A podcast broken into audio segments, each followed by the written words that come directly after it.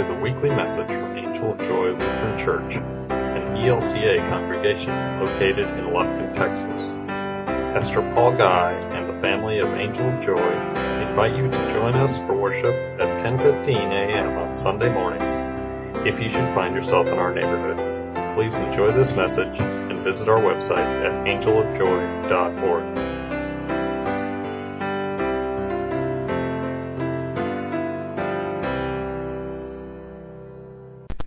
Dear friends in Christ, grace to you and peace from God our Father and the Lord Jesus Christ. Amen. In case you're wondering why I say that, um, you'll find that at the beginning of several of St. Paul's letters when he wrote to the believers at Corinth and Rome and wherever. And we carry that legacy down. You are dear friends in Christ. Today is the day of the Transfiguration. Before church, Frank Hardy asked what banner should go up, and we didn't have one designated specifically for the Transfiguration. And I said, ah, just, we'll let the light of Christ and the Christ candle shine in the place of the banners today. And then he told me something. What did you say? If anyone asked, you'd say it was my fault? Oh, with Sandy. and what did I say? She's in a good mood today. It's her birthday.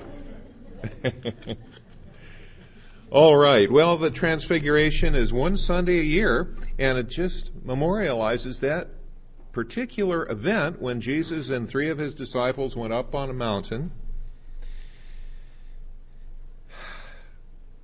It was reminiscent of what we heard in the first reading as well, where Moses came down after talking to God, and his face was all shiny and glowing. And at other occasions, too, when he was by himself and God, he'd come out, and it was kind of like he was so full of the light of God that it just spilled over from his very countenance. It's kind of like when you get a, a loving couple together, like oh, like Manuel and Sybil. And if you look at that, when they're looking at each other, their eyes lock, they just glow with affection. That's a neat thing for people to have. And I think that sort of is what was behind the glowing of Moses. Part of it, of course, the bigger part, is the holiness of God. Something apart. Something apart. But it spilled over. But it also has to do with the affection. God loved Moses, you know, in the same way that he loves you and me. There were times he got a little ticked off at Moses, and that's why Moses didn't get to go to the promised land, we heard, or we read in the Bible. Because there was one time that Moses was told to do something and he did something else, and God said, I'm not going to forget that. But he also wanted Moses to know that he never forgot how much Moses meant to him. Well, anyway, that was talking about an encounter with holiness, the holiness of God that made Moses radiate from it. Second lesson didn't really touch on that, but then the gospel told us about that day when Jesus and the disciples were up there on the hillside or the mountain was probably a small mountain because it didn't take them long to get up there. And then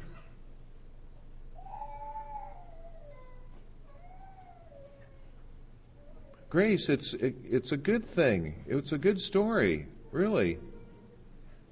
It's not like a sunburn. It, it's anyway. What ha- what I wanted to say is that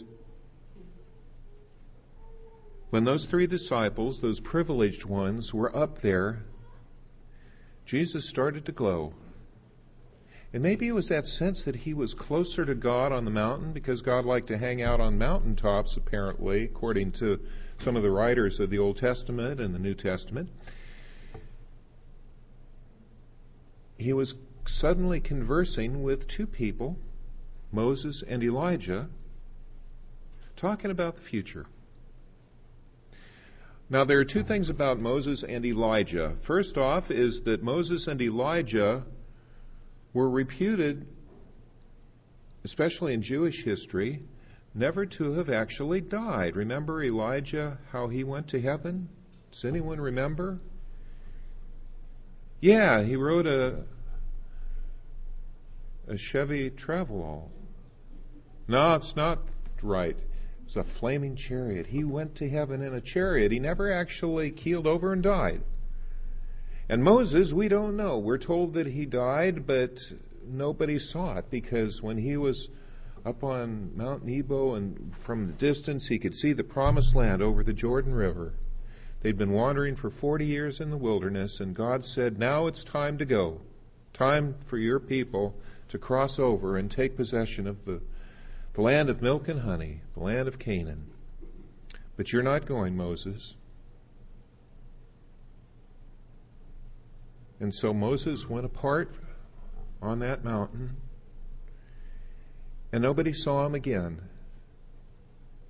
The Bible says that he died and God buried him, but there are traditions that said just like Elijah, Moses went to heaven right then and there in the in his body. But there's another thing about that story that's this. Moses was the great teacher. He was the lawgiver. He was the one that received those 10 commandments and he brought them down and he added to them giving other laws to the people so that they would be a unified people. They would have those statutes by which they would live well together and flourish in the new land. He was also the one that taught them. And tradition says that Moses wrote much of the, the Torah Genesis, Exodus, Leviticus, Numbers, Deuteronomy. That Moses was the author of that. He was the teacher, he was the rabbi. Moses was a rabbi. And Elijah, as a prophet, served as a rabbi too, instructing the people how to live together, how to be in communion with God, how to interpret what God is saying. He was a rabbi too. Another word for rabbi in English is teacher. And how many times did people call Jesus that title? Teacher. When Mary Magdalene saw the risen Jesus in the garden, after his death, when he arose on Easter, she thought at first that he was the gardener. Remember that? But then when she saw who it was, she, she said, Rabboni, which is the dialect for rabbi, teacher. Jesus was a teacher. He taught the people not the ways and means of the Old Testament, but he taught them about the heart and the mind of God. He taught them about being in relationship with God, not according to rules, but according to spirit. He taught them how to be compassionate with each other and with God. So there they were, the three premier teachers or rabbis of the Bible, of human history, gathered together, talking animatedly together, and those disciples who were also another thing you can say about disciple is that they were students. They were sitting there watching, they were observing, they were sucking it all in. Even as sleepy as they were, their eyes could not close because they were so captivated by the sight of this. How they knew it was Elijah and Moses? Who knows? Because Elijah and Moses had been dead and gone for between 900 and 1300 years. They didn't have any painters to capture their likeness. They had no cameras, no pictures. How would they know that's one of the mysteries of that event is how did those disciples know who Jesus was talking to? But they knew. They knew. And they were so captivated by it that it says that Peter didn't even realize what he was saying when he said, Lord, I'll make three booths, three nice places for each one for each of you to to be comfortable, to spend the night, and let this carry on tomorrow as well. This wonderful gathering of the, the premier rabbis. Jesus didn't have to say, no, that won't be necessary, because in an instant, Jesus was all alone again, and the glow started to fade. But that was okay because they couldn't stay up on the mountain. Peter would have liked it. And uh, I dare say if we were there, we would have liked it too. We would have been pretty much taken aback by it all. Those unusual events, strikingly unusual events. We would have been caught up in the holiness and the awe of it, and even the joy of being that close to those three paragons of Jewish history. But they couldn't stay there, and neither can we. There's a movie back in 1954. It was old and black and white. It was a B movie or maybe even a C movie if they have such a thing. But it was a movie that some of you might have seen, and probably if you saw it, you've long since forgotten it because it was so inconsequential. But it was about this fella who, in that era, was looking for uranium. People thought if you could find uranium, it would be like finding gold. You could get rich quick selling it to the government for all of their bombs and what have you. It was called The Atomic Kid. And oh, I've just just got to ask because I'm curious. Do any of you remember that movie? It was a movie starring that wonderful actor, one of the best actors of all times. His name was Mickey Rooney. Mickey Rooney was out digging for uranium or trying with a Geiger counter going tick, tick, tick, tick, tick, tick, tick. And he came across this community with houses.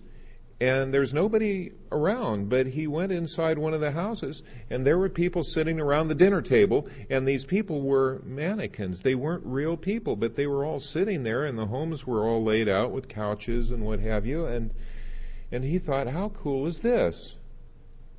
And I'm pretty hungry, but the food is paper mache, and it wasn't edible. And then he heard this loudspeaker warning that the bomb was about to be dropped, and it was a test site. And the atomic bomb was dropped. And somehow he survived. I don't remember anymore in the movie if, how he managed not to be killed by it all. But what happened was when the, the everything ended, the radiation had him glowing.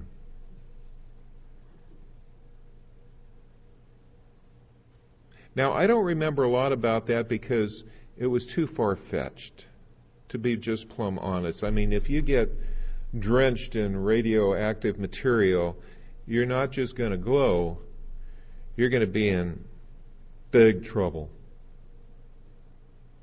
But there were the disciples, and they were so close to Jesus who was glowing, and it was not a dangerous glow, it was a good glow. And they caught it, and they thought, wow, this is the best thing that we've ever seen.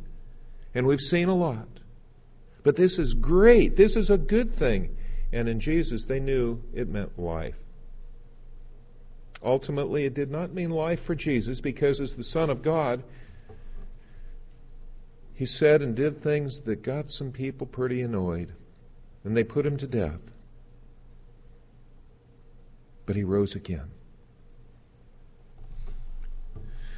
Well, ultimately, the disciples and Jesus did come down from the mountain, and they carried on and did all the things they were destined to do. Sometimes I think it was not altogether clear what they were deemed reliable enough to do, the disciples. But they were those first evangelists. They were the first missionaries. They spread the word. And the world was transformed. Now, I have to tell you, sitting around the, the table during the adult Sunday school class today, we realized the world still has a ways to go. Redemption means that our destiny is secure thanks to Jesus thanks to God's redeeming love. But the world let's hope the world can be a lot better than it is. Even in our own lives, we still struggle against all kinds of things. But this is a dangerous world where there is so much rampant hatred and brutality. The world has a lot of misconceptions about God. Some don't even believe in God. Some don't believe in Jesus. The world has a long way to go. The world still needs to be transformed, needs to be bathed in the light of a loving God and a redeeming Savior. So we have a glimpse of the future. Maybe some of the fallout from Jesus has touched us. I like to think it has. I like to think the Holy Spirit has been has been infused within us. I like to think that we have a stake in the future. You and me. We can change the world, perhaps only in a small way, but it's a small way that counts. And if not for you and me, then what hope is there in the future? And who is going to know about Jesus? In any case, that transfiguration experience was something that was pretty much beyond all belief. They never had seen anything like that before, and they wouldn't see that again. It was just one of those you have to have been there experiences that could only make sense, I guess, after the resurrection. But that's where you and I are. We're in the after resurrection time. We're in the time of knowing and transforming the world ourselves. And you can do it. You can start right here in this church. I'd like to think that it's not beyond our possibilities to have every seat in this church filled. Or to have a choir singing on Sunday morning. Thank goodness and thank you for Terry that we have a children's choir that's going to be singing. But I would like to see us grow and I would like to see our members come maybe not once a month, but twice a month or three times a month. Not because it's the thing to do, but because that's who we are. We are the transformers. Jesus was transfigured on a mountain. He's touched each one of us. And what happens in the future falls out from that.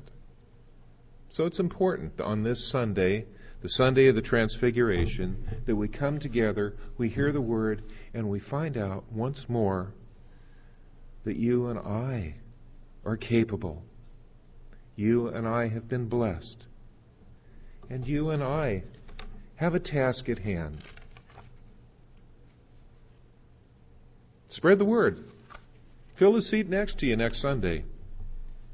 And in the meantime, know that even if you have stinky feet, Jesus died for you because he loves you. Amen.